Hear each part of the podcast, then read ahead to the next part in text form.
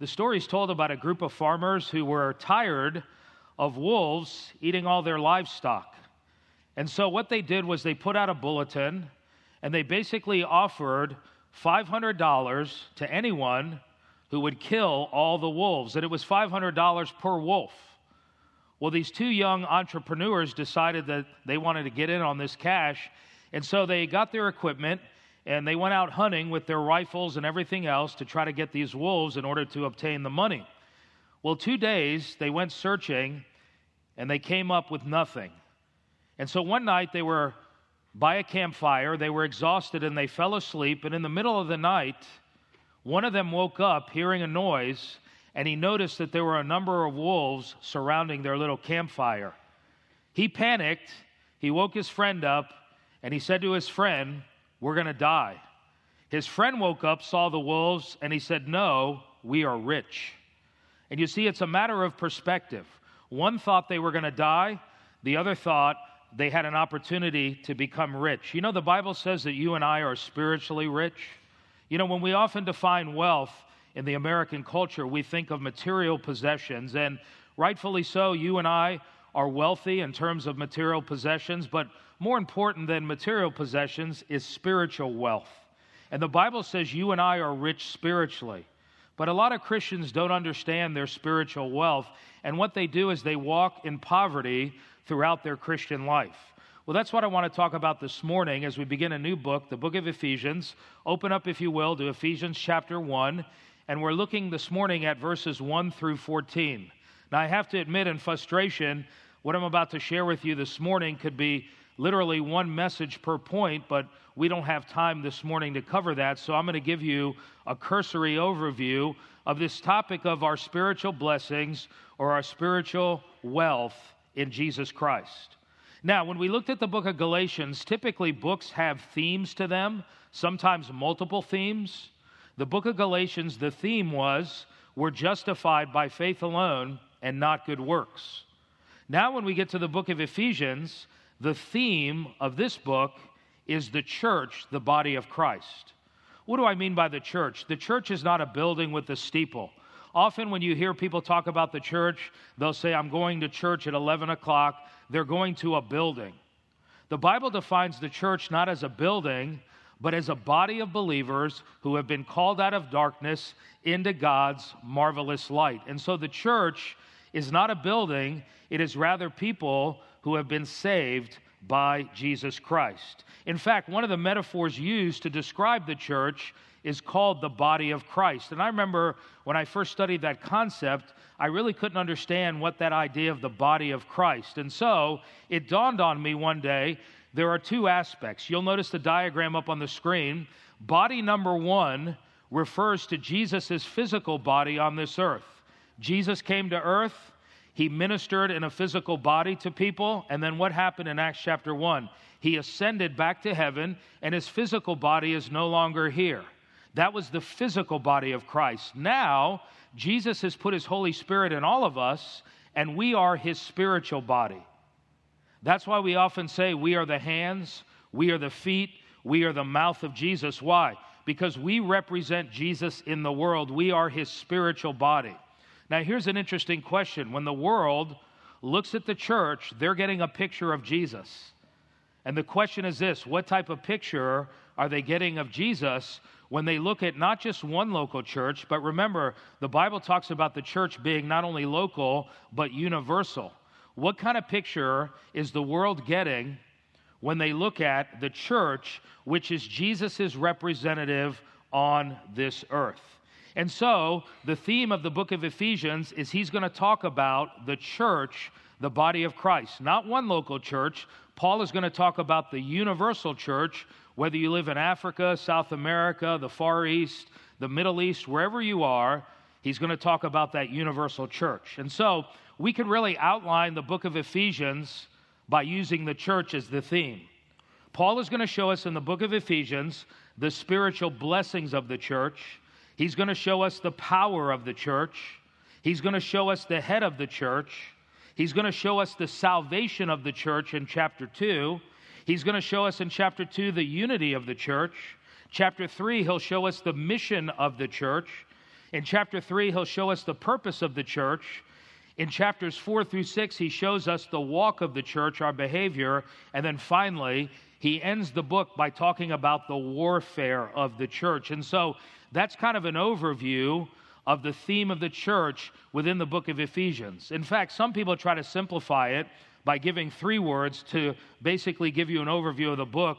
They talk about our wealth, they talk about our walk, and they talk about our warfare.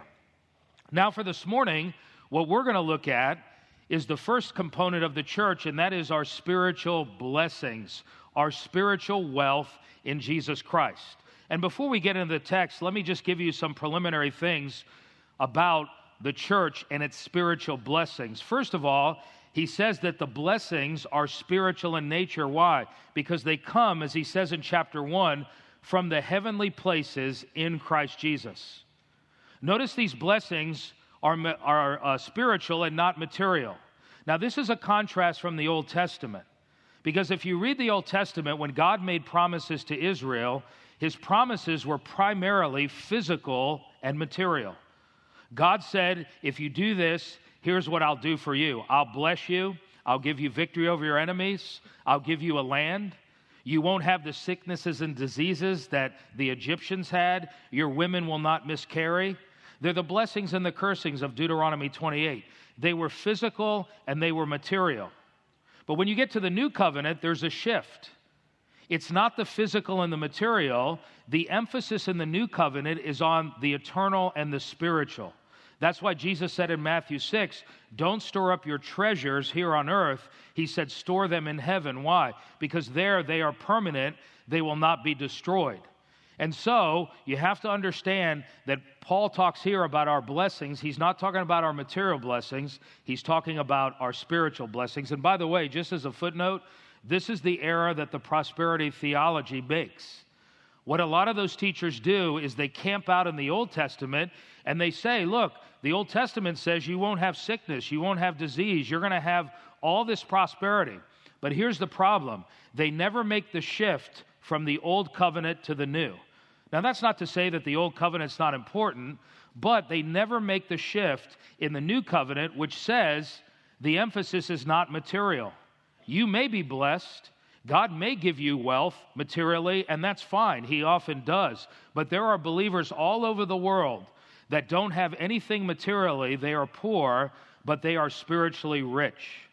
Furthermore, when Paul talks about our spiritual blessings, you have to understand that they're all tied to being in Christ. In fact, that word in Christ in the book of Ephesians is mentioned ten times. And in all of Paul's letters, which he wrote thirteen of them, he mentions the phrase in Christ seventy-five times.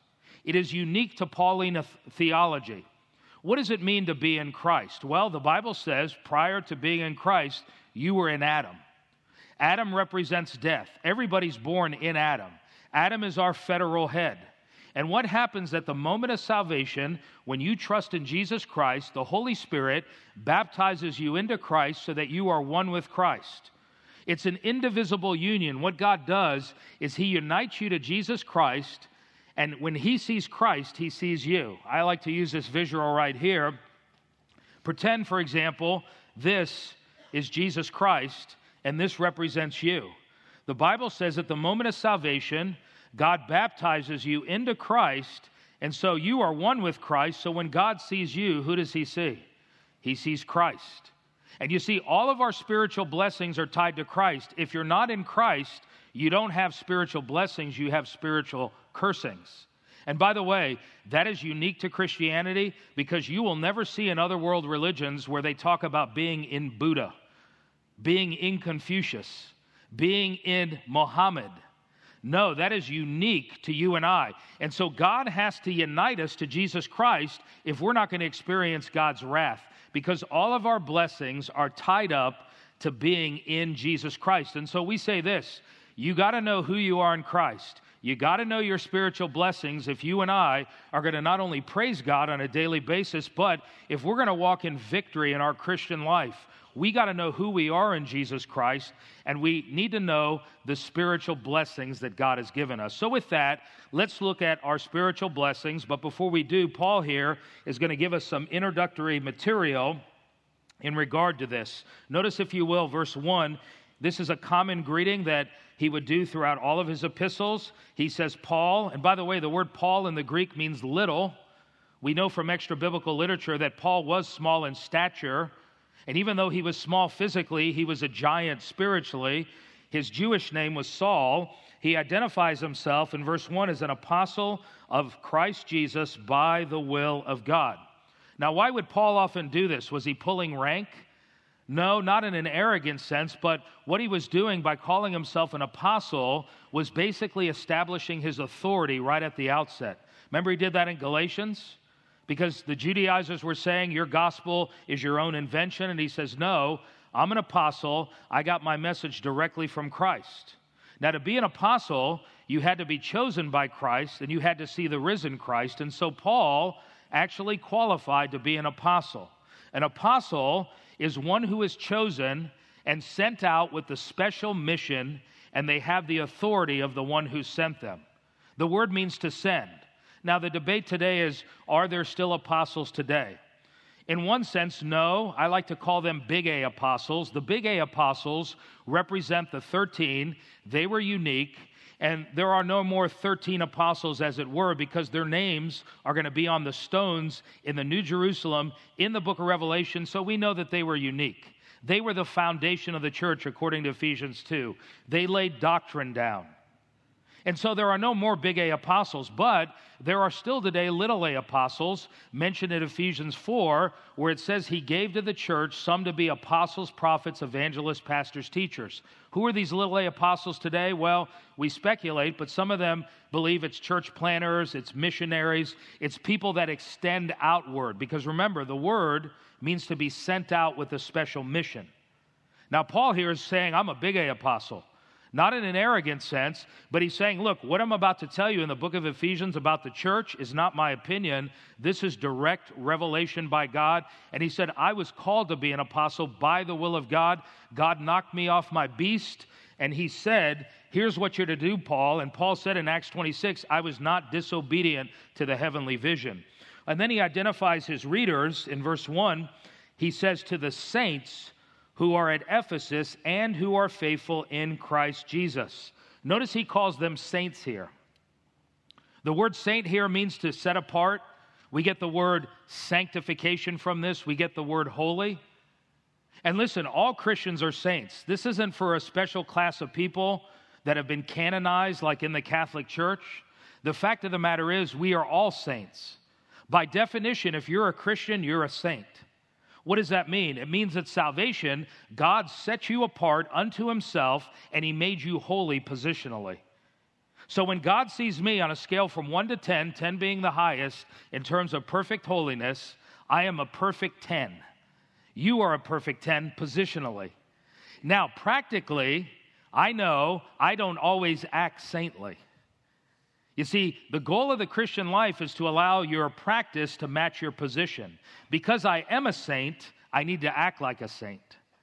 You see, my position is I've been set apart and made holy initially, and then there's that ongoing process of becoming more a saint where I'm more holy. But listen, positionally, I'm a perfect ten, and so are you. And so you know what the goal of the Christian life is? To allow your practice to match your position.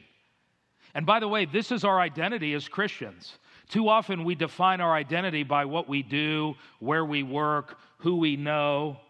In our culture today, everything is defined by your gender, your sexual orientation. Listen, as Christians, we are defined, our identity is wrapped up in the fact that we are saints of Jesus Christ. And so Paul here identifies his readers, and he says, you guys are a bunch of saints, and the implication is you need to act like it. And then he says this, grace to you and peace, verse two, from God our Father and the Lord Jesus Christ. This was a common greeting in that day. What he's saying is when you and I accept God's grace, unmerited favor, What happens is we have peace with God and we have the peace of God as we trust in God. And so this was a common greeting in that day. Paul establishes his credentials and then he identifies his readers. Now, you have to understand, this letter, many commentators believe, was not written specifically to the believers in Ephesus. I know it says Ephesians on it, but if you go to earlier and better manuscripts, they leave out the word Ephesus. And many people believe this was a circular letter. Let me tell you what I mean. If you'll notice the screen up here, you'll notice that Paul left Antioch over here on the right, and he did his third missionary journey. Paul did three. There was a fourth one uh, that we can piece together. But he went right here to Ephesus. This was sort of a port city right here. It's about two hundred fifty thousand people. It was second in size to Rome. He ministered there about two and a half to three years. And the Bible says this in the next slide, that while he was there, next slide, it says here that all of Asia heard the word of the Lord. What happened, if you read Acts chapter nineteen, it says that Paul lectured daily at a banquet hall. It was called the Lecture Hall of Tyrannus. Archaeologists have uncovered this. And what he would do, according to the Greek, is he would engage in dialogue. Hey, Paul, what did you mean by this? Hey, Paul, uh, I got a question related to this issue right here. And so they would dialogue. And you know what it says? It says all of Asia in Acts chapter nineteen heard the word of the Lord. And so many people believe that these churches right here that are mentioned in the book of Revelation, they were started from Paul's ministry here in Ephesus. And so the Ephesian letter wasn't written specifically necessarily to Ephesus, although this was the biggest city out of all of these. This letter not only went to the Ephesian Christians, but it was a circular letter that encountered all these Christians in this particular locale. Now, let me just give you a little bit of flavor of the city of Ephesus, because that's where Paul did minister. It was his base of operation. It was a beachhead. Here is kind of an artist's rendition of Ephesus, what it probably looked like, two hundred fifty thousand people. You'll notice here it's a port city. The port has been taken over by silt. Next slide. Here are some actual archaeological ruins of the area. Next slide. You'll notice here this is the walkway uh, that actually led to the port. Next slide. You'll notice here some of the ruins here, and this one is an interesting one. Next one, you'll notice the stadium. This is where they had a lot of the events in Ephesus. If you read Acts nineteen, there was a riot that was there, and here is where it took place. And they shouted to their false god. If you look at this slide right here, this is the god that they worship, Diana or Artemis. And there was a lot of demonic activity in this area. How do I know that? Because if you read Acts chapter nineteen, there was a lot of exorcisms going on. People took their religious paraphernalia, their demonic paraphernalia that they used for worship, and they threw it in the fire. And so it seems to be a lot of demonic activity going on. And by the way, this would be consistent with terminology used in the book of Ephesians. Why? Because he talks about the heavenly places. He talks about you and I in chapter two are seated in the heavenly places. And then in chapter six, he talks about putting on the armor of God, spiritual warfare. And so this book has a lot of implications in terms of the demonic and the spiritual, because he says ultimately that's where our spiritual blessings come from. So with that introduction, Paul now is going to delineate for us our spiritual blessings that are in Jesus Christ. Again, I'm going to give you a jet tour of these. We're going to go through them real quickly. We could spend one message on each of these, but for the sake of time, we will move forward. First of all, Paul says we are rich spiritually because we have been chosen in Jesus Christ. We have been chosen in Jesus Christ. Notice, if you will, verses three and four.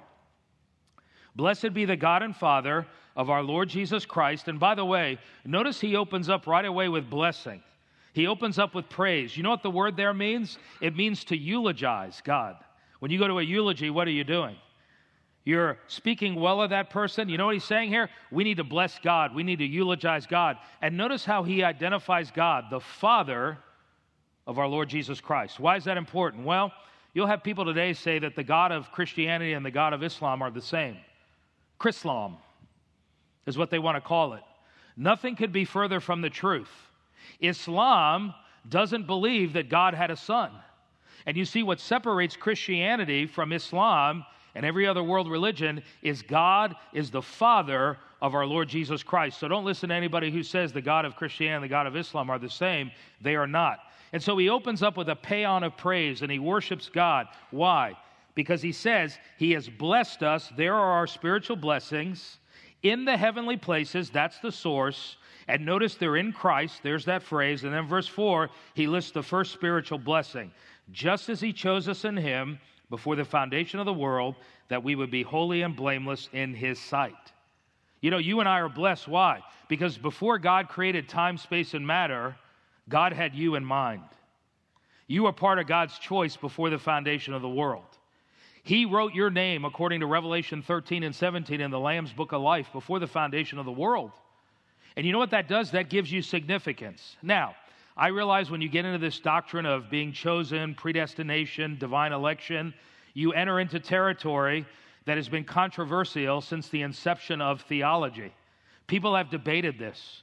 Did God choose you or did you choose God? The answer is both. On the one hand, the Bible says God chooses us, God elects us, God predestinates us.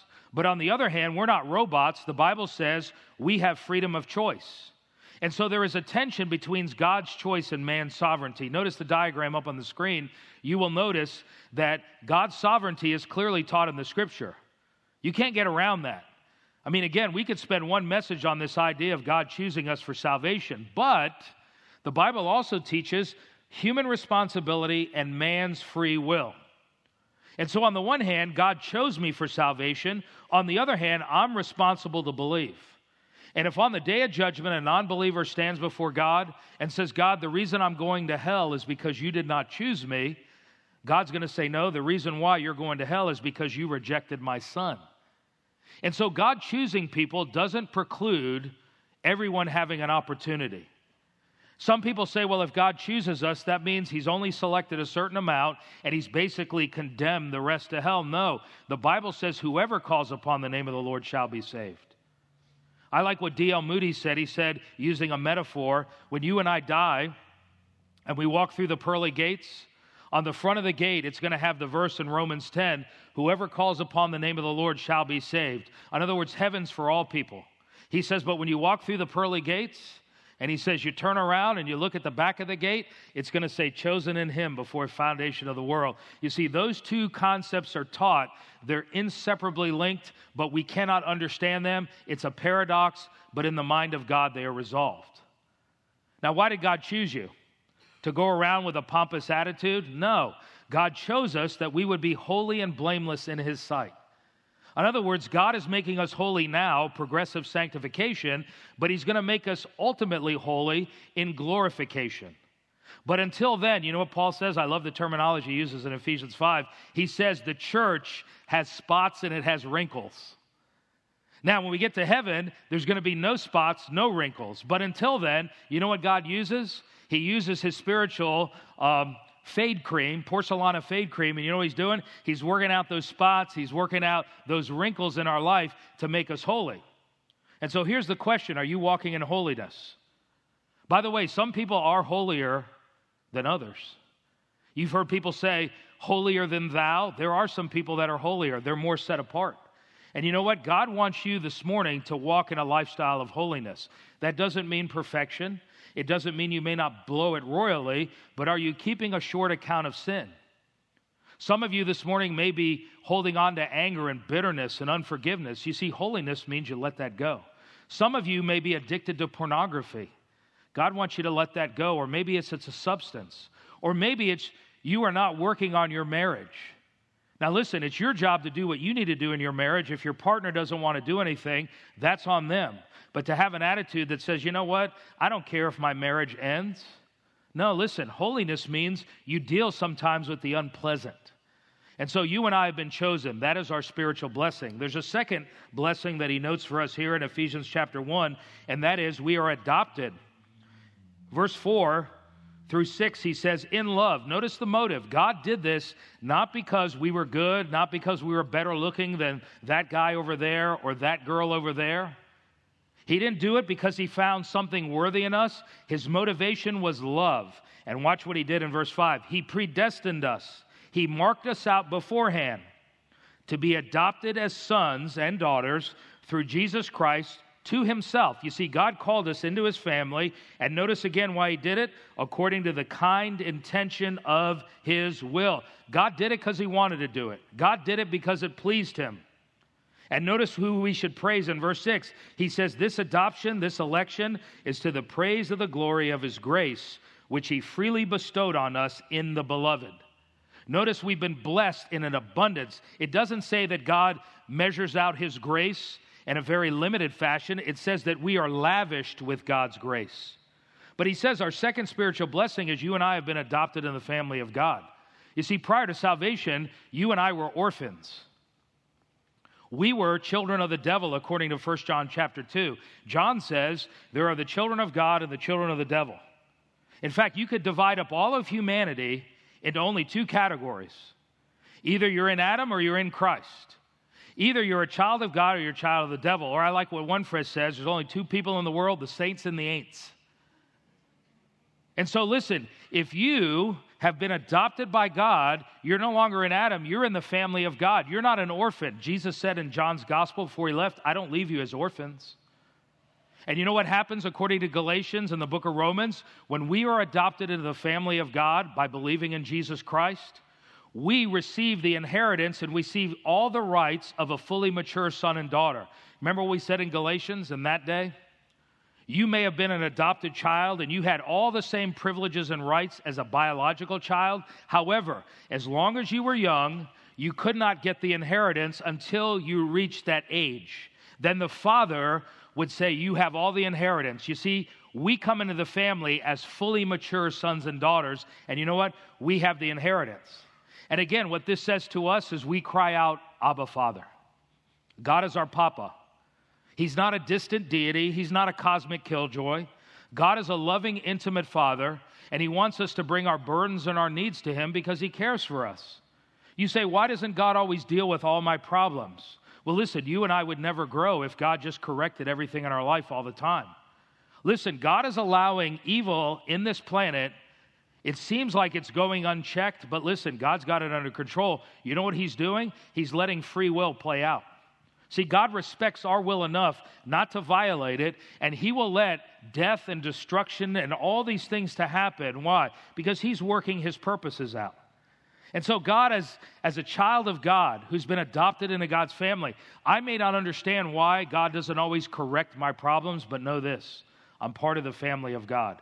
You are my brothers and sisters in Jesus Christ. We have the Holy Spirit living on the inside of us, and we cry out, Abba, Father. And so we're blessed. We've been chosen. We've been adopted. There's a third spiritual blessing that he notes for us in chapter one, and that is we are redeemed. Verse seven.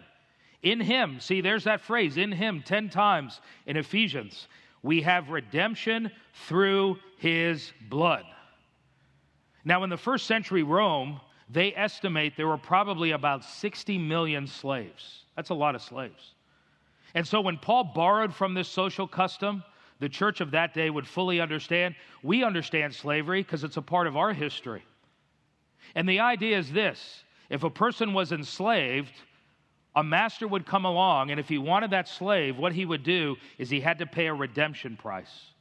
Once he paid the price, he would either get the slave and set the slave free, or he would keep the slave, and the slave would have a new master. And so the analogy is this. Prior to salvation, you and I were slaves to sin, the system. We were slaves to Satan.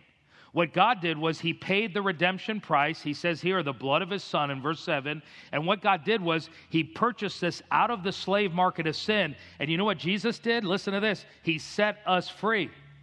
And we now have a new master. And so watch this oxymoron. We are free slaves. Wait a minute, you say. What do you mean free slaves? Listen, we're free in Jesus Christ, and he's our master. And that's why he says in the Bible, don't go back to your former slavery. Why? God delivered you out of the slave market of sin. Why are you going to go back to your former manner of life? He delivered us out of Egypt. Why are we going to want to go back to the leeks, the onions, and the garlic? You see, the world pulls us. It wants us to go back into that, but we have to remember that because I'm redeemed, I'm no longer a slave to sin. I have victory over sin. That doesn't mean I'm going to be perfect, but it does mean I have the power to say no to sin. And listen, all of us here can give testimony as to how God redeemed us. I was listening to Norman Geisler the other day. Norman Geisler is considered the father of all of these apologetics guys. Frank Turek, who spoke here last week, other guys that are well-known in the apologetic world that defend Christianity before the atheist, many of them will trace their roots back to Norman Geisler. Norman Geisler has written like eighty books. He's a consummate apologist. He's not a great debater, but he's a very, very intellectually smart man. And I was listening to his testimony the other day, and he said, I grew up in a non-religious home. He said, I was at a funeral one time, and I noticed a picture up on the wall, and he said, I didn't even know who Jesus was. He said, I asked my mom, who is that? Is that Santa Claus? That's who we thought Jesus was up on the wall. He had no idea. Well, this church reached out to him, and they invited him to Sunday school. He said for the next seven or eight years, they picked him up Sunday after Sunday, and he said he was a rambunctious kid. He said he got in a lot of trouble. He said he went to church three hundred ninety-nine times. I guess he counted it. And he said this, it was the fourth hundredth time that he heard the gospel and got saved. And you know what? He called one of the ladies in his in his class that taught him. She's now over one hundred years old because he's in his uh, eighties. He called her and he said, I want to thank you for your faithfulness. All those years when there was no hope for me, it was that four hundredth time that I heard the gospel, and look what God has done with him. You see, God redeemed him.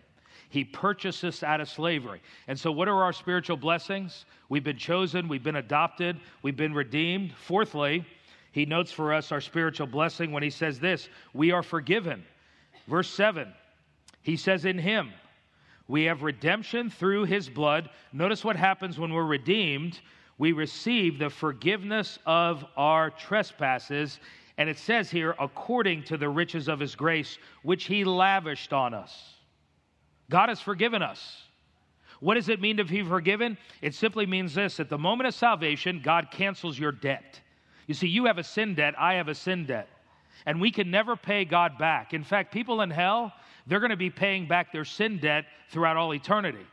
But what happens is when you come to Jesus and you admit your debt, what God does is he cancels your debt in full because Jesus paid the debt on the cross when he said, Tetelestai, it is finished. And God forgives us past, present, and future all of our sins. They have been wiped away. They have been forgiven. In fact, the Greek here, word here goes back to the Day of Atonement. Notice the picture up on the screen. On the Day of Atonement, what the priests would do is they would take two goats. You could read about this in Leviticus sixteen.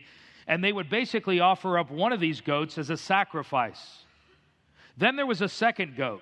And here's what they would do. The priest would lay his hand on that second goat. And what he would do is he would symbolically confess the sins of the nation of Israel, because that was the purpose of the Day of Atonement. All the sins they forgot to confess, they were kind of all taken up, and they were put on this goat symbolically. He would lay his hands on the goat, and then here's what he would do in the next picture. He would send this goat out into the wilderness, and that was symbolic of the sins of Israel being sent away. That's the Greek word used here. It's saying that God sends our sins away as far as the east is from the west. God forgives us. And listen, if you're forgiven, when you confess your sins to God, accept his forgiveness. Stop walking around with the spirit of condemnation. I know the greater the sin, we feel more guilt. But listen, if you go to God and you say, God, I'm sorry, I shouldn't have done that, confess it and move on. Stop beating yourself up. You say, well, wait a minute, Mike. If God's forgiven me all my sins, past, present, future, why do I really need to confess my sin? The reason why is spiritual liquid Drano. You know what spiritual liquid Drano is? Listen, you know what liquid Drano is. I know, having three daughters with all the hair that gets in the drain. I Listen, I have stock in liquid Drano. And what happens when you pour it down the drain? It unclogs the pipe. And you see, in our Christian life, even though we're forgiven past, present, future, many times we sin. And what we do is we confess, we agree with God that what we did is wrong, and that keeps the pipes clean. It doesn't mean that when I sin, I lose my salvation. I've already been forgiven, past, present, and future, but I confess my sins, First John one, in order to keep the spiritual pipes. And by the way, it says here that we're forgiven according to the riches of His grace. Now watch this distinction. He doesn't say it's out of His riches. He says it's according to His riches.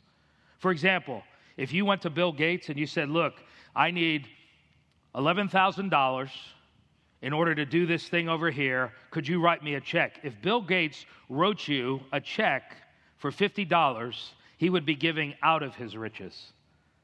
But what if you went to Bill Gates and you said, look, I need eleven thousand dollars for this project, and Bill Gates writes you a check for one hundred thousand dollars, and he says, here, here's a lot extra in case you need more. He would be giving you out of his riches. No, he'd be giving you according to his riches, not out of his riches. He would be giving you according to his riches. And you see, God doesn't give us out of His riches. He gives us according to the riches of His grace. He lavishes us forgiveness upon us. Well, there's a fifth spiritual blessing as we wind down, and that is this. We are enlightened. Notice what he says in verse eight through ten. He says, in all wisdom and insight. There's the enlightenment. God has given us all wisdom and insight. How? He made known to us the mystery of His will. What is a mystery? Something hidden in the past but now revealed. So whatever this is, God has now revealed it to His church. And notice what He says, according to the kind intention which He purposed in Him. In other words, this mystery has to do with Christ. Well, what is it? Verse ten. With a view to an administration suitable to the fullness of times, and here's the mystery that we've been enlightened. That is the summing up of all things in Christ, things in the heaven, and things upon the earth. You say, what is he talking about there? He's saying this. This is so great. He's saying that God has given us wisdom and insight. He's enlightened us to what's going to happen in the future. You say, what's going to happen in the future? What he is saying is God is going to bring everything in subjection to Jesus Christ. He's going to bring everything under the unity and headship of Jesus Christ. He calls it the administration suitable to the fullness of times. When history reaches its culmination, what's going to happen? Jesus Christ is going to return at His second coming, and you know what He's going to do? He's now going to become the head, not only of this earth, but He's going to bring everything in subjection to Him, because right now, everything is splintered. Right now, everything is fragmented. Yes, He is the head of your life and my life and the church, but right now He's not the head of the universe in the sense that He has come back and set up His thousand-year kingdom and His eternal state. He's in control of all things, but not everything right now is subject to Him. God is waiting till the fullness of time. He calls it the suitable administration. What He's saying is there's coming a time in the future during the millennial kingdom and, this, and uh, also the eternal state where everything is going to be subjected to Jesus Christ. And you know what? You and I know where history's headed. That's how He's enlightened us. He's given us wisdom and insight. You say, well, what's the big deal of that? Listen, if you ask the average Joe who doesn't know Jesus Christ, where is history headed? They can't tell you. They'll speculate. And listen, even in other religions, they believe history is cyclical. You and I know it's linear. God began it all. God will consummate it all. And so we know where history's headed. And we have wisdom and insight. Non-believers will go, well, maybe there's life after death. Yeah, I heard about Jesus Christ coming back, but that's kind of fairy tale-ish stuff. Listen, you and I have the privilege of knowing where history's headed. And you know what that should do? Are you listening? Say amen. That should motivate us to invest our time, our treasure, and our talents in service to Him. Listen, if you're not motivated, if you're not on fire to invest your time, your treasures, your talents, your testimony because of where history is headed, listen, if that doesn't light your fire, your wood is wet. That should motivate us because, listen, I'm going to stand before the King of Kings one day, not for hell and condemnation because I've been saved, but I'm going to stand before Him and give an account of my life. And I want Him to say, well done, good and faithful servant. And so do you. And so I want to challenge you. Don't be a lazy Christian. Don't get sucked into the vortex of this age where you're living for the things of this age and you're not living for kingdom values. Because we have wisdom and insight. I know where history's headed. And listen, either I'm going to die before He comes back or I'm going to be alive when the rapture takes place. So either way, we know where history is headed, and that should motivate us to walk with him. Well, there's a sixth spiritual blessing that we have, and there are two more. I'll end these real quickly. It says we've been given an inheritance. Notice, if you will, verses ten through twelve. Again, there's the phrase, in him, ten times in Ephesians. In him also, we have obtained an inheritance. Now, the Greek says we already have it. God's already deposited in our spiritual bank account. We just haven't experienced it yet. It's the already not yet. We have an inheritance, having been predestined according to his purpose, who works all things after the counsel of his will. What is he saying there? He's saying this inheritance that you and I are going to get, that was predetermined by God. Why? Because God is not caught off guard. He works all things after the counsel of his will. The Holocaust, God works all things after the counsel of his will. nine eleven, God works all things after the counsel of his will. Cancer in my life, God works all things after the counsel of his will.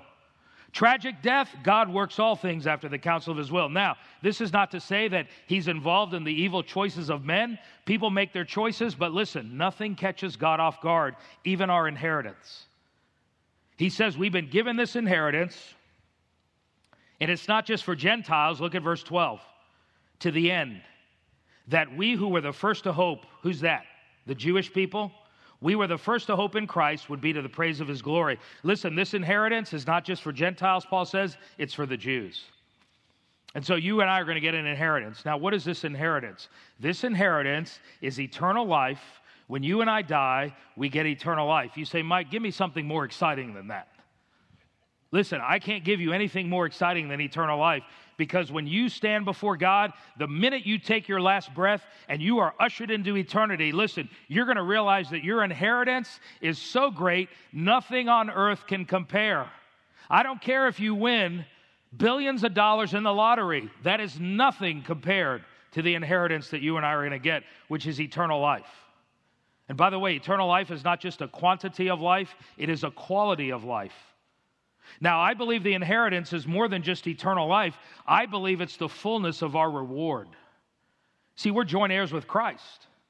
And when you and I faithfully serve Jesus, we're going to inherit all that God has. And I do believe there are rewards for Christians who are more faithful to God. Now, we're not going to be jealous in heaven.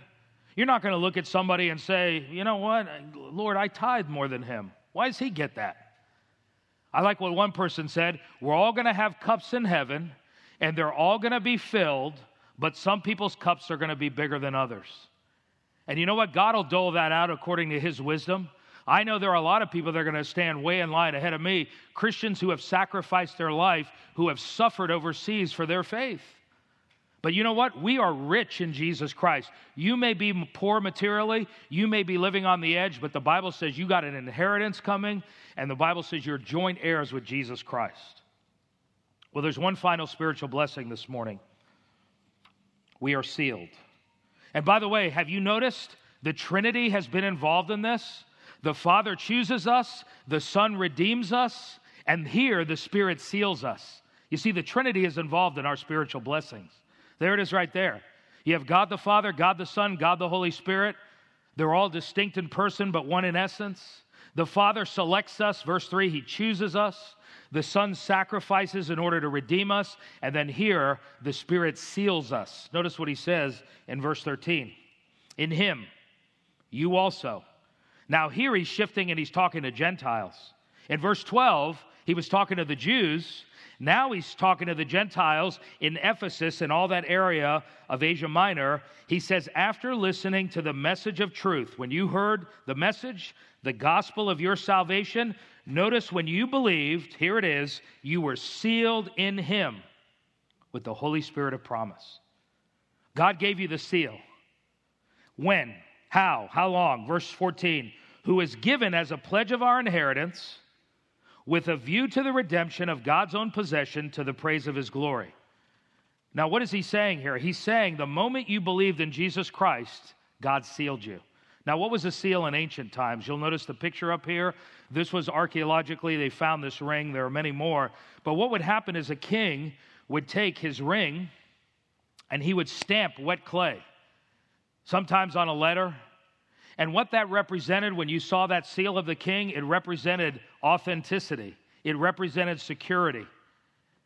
And what happened, he says, at salvation is the moment you and I believed, God took, as it were, his spiritual signet ring. And you know what he did? He stamped us with the Holy Spirit. The Holy Spirit is the seal. You say, why would he give me that seal? Well, not only to say that I'm an authentic child of God, I'm owned by God, and I'm genuine, but watch this. How do I know God is going to be good on his promise to me to give me eternal life? In the previous verse, he said we're going to get an inheritance. God, how can I trust you? How do I know, Father, that you're going to be good on your promise? God says, Mike, you know what? To show you how serious I am, that I'm going to give you that inheritance, I'm going to give you a down payment. I'm going to give you a deposit. And that deposit is the seal of the Holy Spirit, because he says that seal is good to the day of redemption when God takes us home and we have a redeemed body. It's a divine engagement ring. That's the Greek word arabon. In fact, I was looking up this week, the most expensive engagement ring ever given. Does anybody know? Mariah Carey. Her engagement ring was ten million dollars. I want you to think about that. thirty-five carats. But listen, that's nothing compared to the seal that God has stamped us with in the Holy Spirit. And you know what that says to us? That we are secure until God takes us home. And listen, God will always deliver on his promises to you and I. We have the seal guaranteeing our future. And so what are our spiritual blessings as we close this morning? You and I are rich. We are rich spiritually. Here they are. We are chosen. We are adopted. We are redeemed. We are forgiven. He says we are enlightened, we know the future, we are given an inheritance, we are sealed. And I wanted to hit the last one, but we don't have time this morning. We are empowered, as he says at the end of Ephesians one, we have the resurrected power of Christ living on the inside of us in order to manifest the life of Christ on this earth. And so, walk around this week. Notice how he ends this epistle, or the beginning of it, and here should be our response. Notice what he says in verse three. He says this, "Blessed be the God and Father of our Lord Jesus Christ." You know what we should be doing, people? Blessing God for our spiritual blessings every day. God, thank you for all these blessings. Now, they may not seem significant now, but we have to treat them as if they are significant and walk accordingly. Let's pray. Father, we thank you this morning for our spiritual blessings. God, we are so rich spiritually. And I'm reminded of what you said to the church at Smyrna that was experiencing persecution. You said, I see your poverty, but even though you're poor, Jesus, you said to the church at Smyrna, you are rich. And I thank you, God, for our spiritual wealth. Help us to live our lives in light of this. Help us to walk in holiness, obedience, victory. Help us not to walk with the sense of failure that we don't matter, because your word says we do matter. We are children of God. We have value.